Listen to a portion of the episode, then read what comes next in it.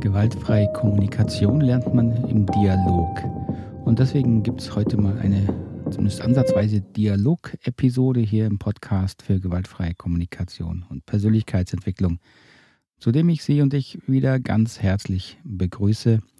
Mein Name ist Markus Fischer und ich möchte hier die gewaltfreie Kommunikation realistisch und lebenspraktisch vermitteln, ohne Sprachfloskeln und Selbstzensur. Das ist mein Ziel.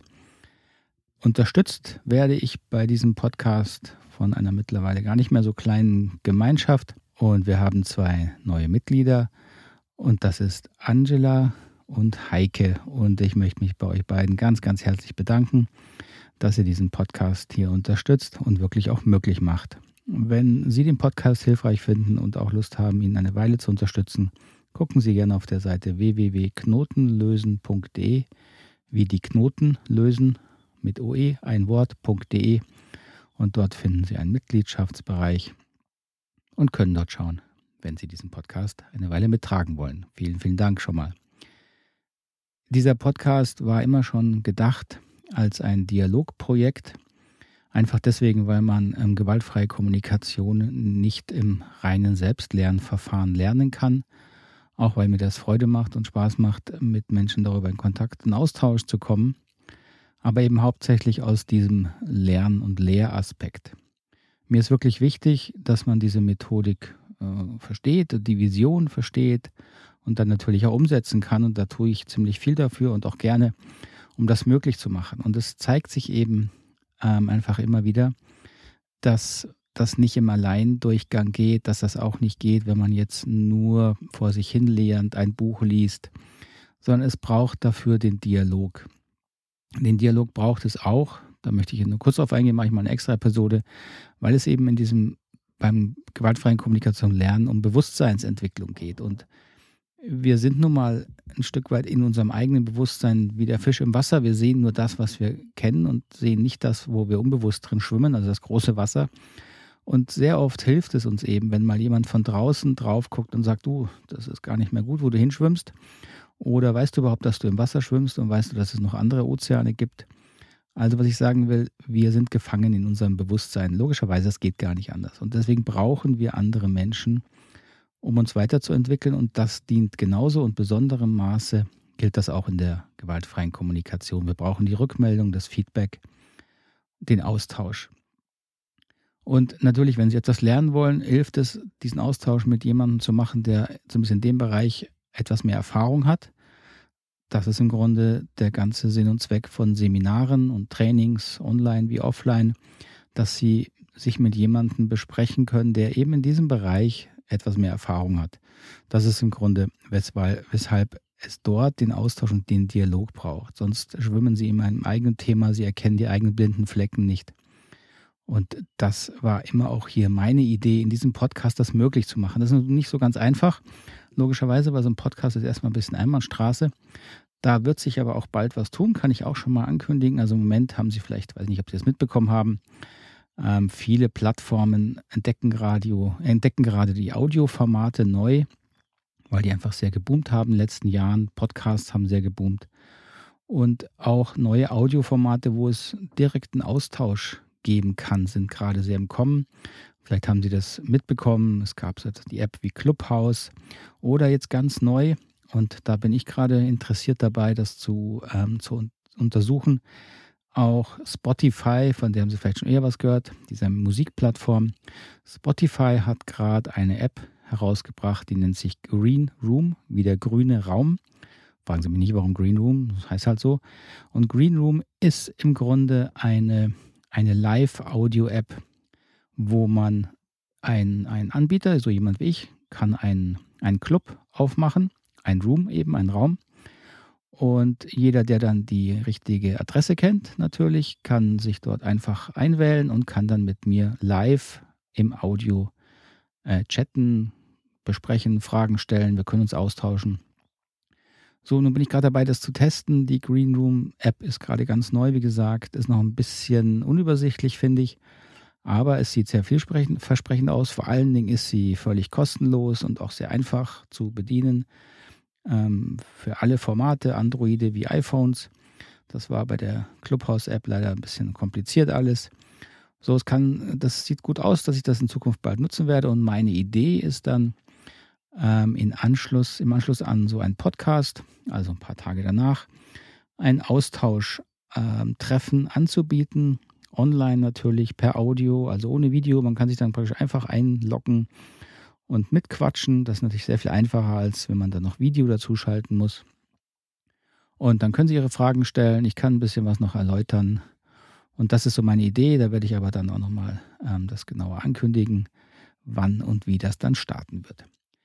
Um jetzt aber schon mal hier einzusteigen, habe ich ja immer schon auch Hörerfragen hier bearbeitet im Podcast. Und da haben wir eben heute auch zwei Fragen.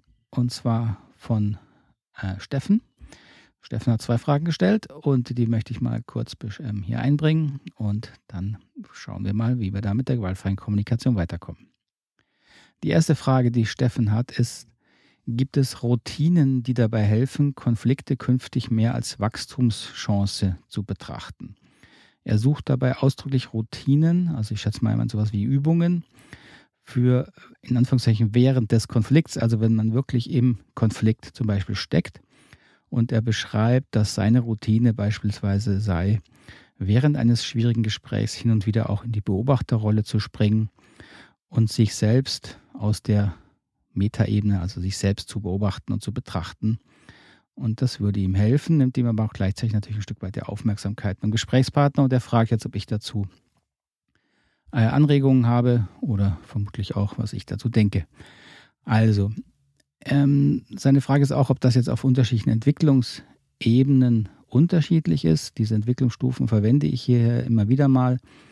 Wenn Sie da jetzt noch nicht so tief drin sind, können Sie, kennen Sie, die kennen Sie alle im Grunde. Das sind ganz einfache Stufen, wenn Sie Ihre Kindheit gucken.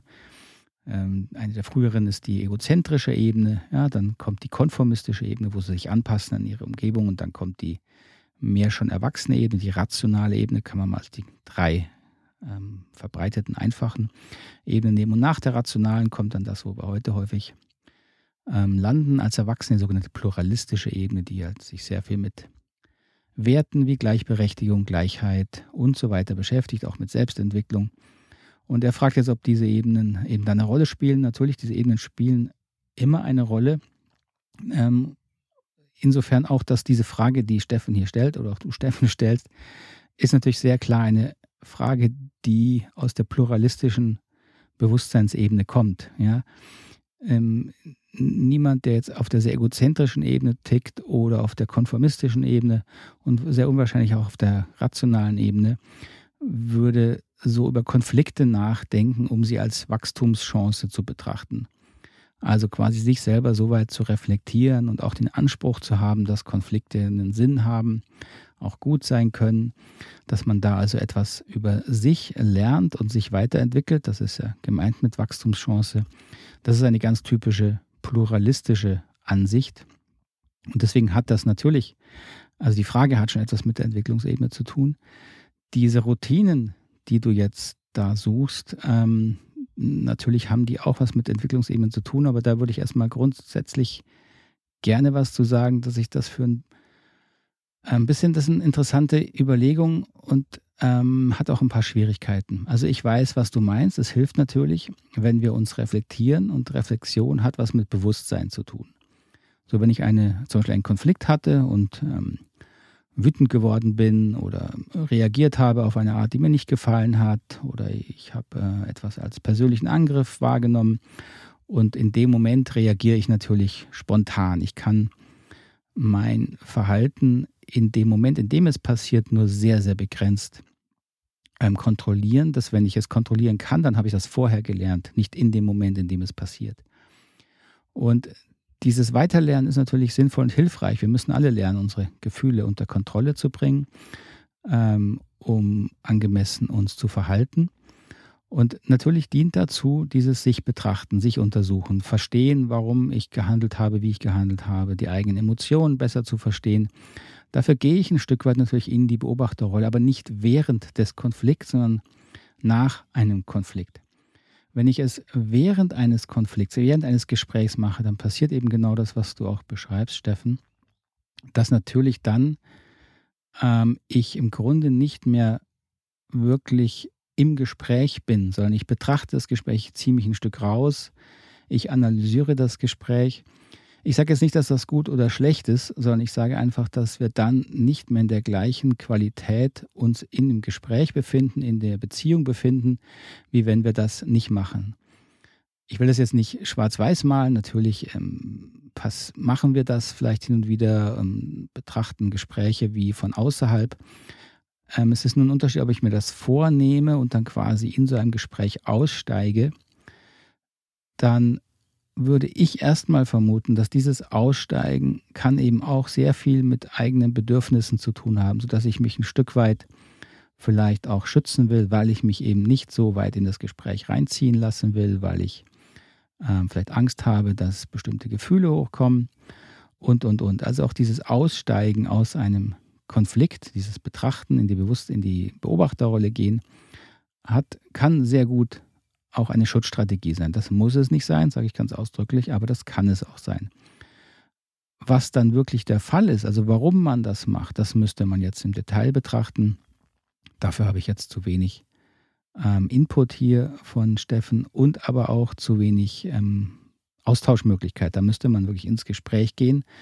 Nur dann kann man wirklich in der Tiefe versuchen zu verstehen, was passiert da in dem Moment.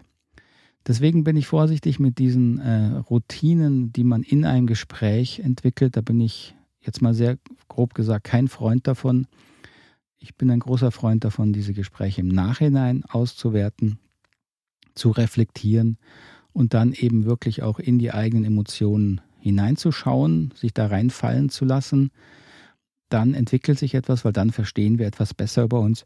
Im Gespräch, glaube ich, ist es für mich zumindest sehr viel angenehmer, wenn ich spontan bleiben kann, nicht allzu viel noch mich zusätzlich reflektieren will oder muss und dann vielleicht noch irgendwas zensieren oder oder oder. Das wird, glaube ich, häufig ein eher un, unlustiges oder wie soll ich das nennen, ein, ein unverbundenes Gespräch. Ja, dann betrachte ich mich ja immer gleichzeitig, während ich rede. Das finde ich ein, ein bisschen äh, unangenehmen äh, Zustand, glaube ich. Also das erstmal sehr allgemein auf deine Frage. Ich hoffe, das trifft es ein Stück weit, sonst kannst du mir dazu ja gerne nochmal Rückmeldung geben. Dann kommen wir zu deiner zweiten Frage, lieber Steffen. Du hast hier noch gefragt, ähm, dass du eine Frage von einer Teilnehmerin aus einem deiner Seminare hast, die folgendermaßen lautet, wie damit umgehen, wenn ich den Verdacht habe, ein Kollege bewirbt sich im Unternehmen in eine Führungsposition und dieser Kollege ist ein ausgemachter Narzisst Zweite Frage danach wäre noch, gibt es Rettung für klinische Narzissten, Psychopathen, Machiavellisten? Ist die GFK also auch für den Umgang mit der, wie du es nennst, dunklen Tirade tauglich, also mit den eher tiefen Schattenseiten des Menschlichen? Also, hier wieder habe ich ein bisschen die Schwierigkeit, natürlich auf so eine Frage zu antworten, weil die Beobachtungen fehlen, auf dessen Grund dessen man einschätzen kann und muss, ist jemand jetzt im klinischen Sinne ein Narzisst, ein Psychopath? Das gibt es, natürlich gibt es das, ja, dass äh, wir Menschen können ziemlich viele ungesunde äh, Verhaltensweisen entwickeln und ähm, wir können ähm, völlig unempathisch werden oder eine sehr geringe Empathie entwickeln aufgrund äh, sozialer Umstände, sicher auch aufgrund organischer Fehlentwicklungen, Mangelversorgung ähm, und, und, und in der Kindheit.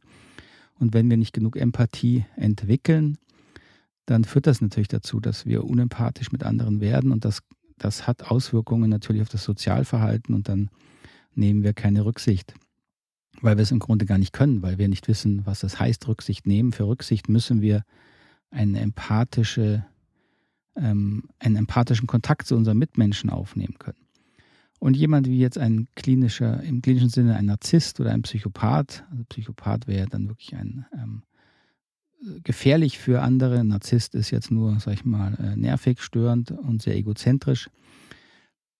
Muss man, wie gesagt, genau hingucken. Ich bin ähm, vorsichtig mit diesen äh, schnellen Urteilen.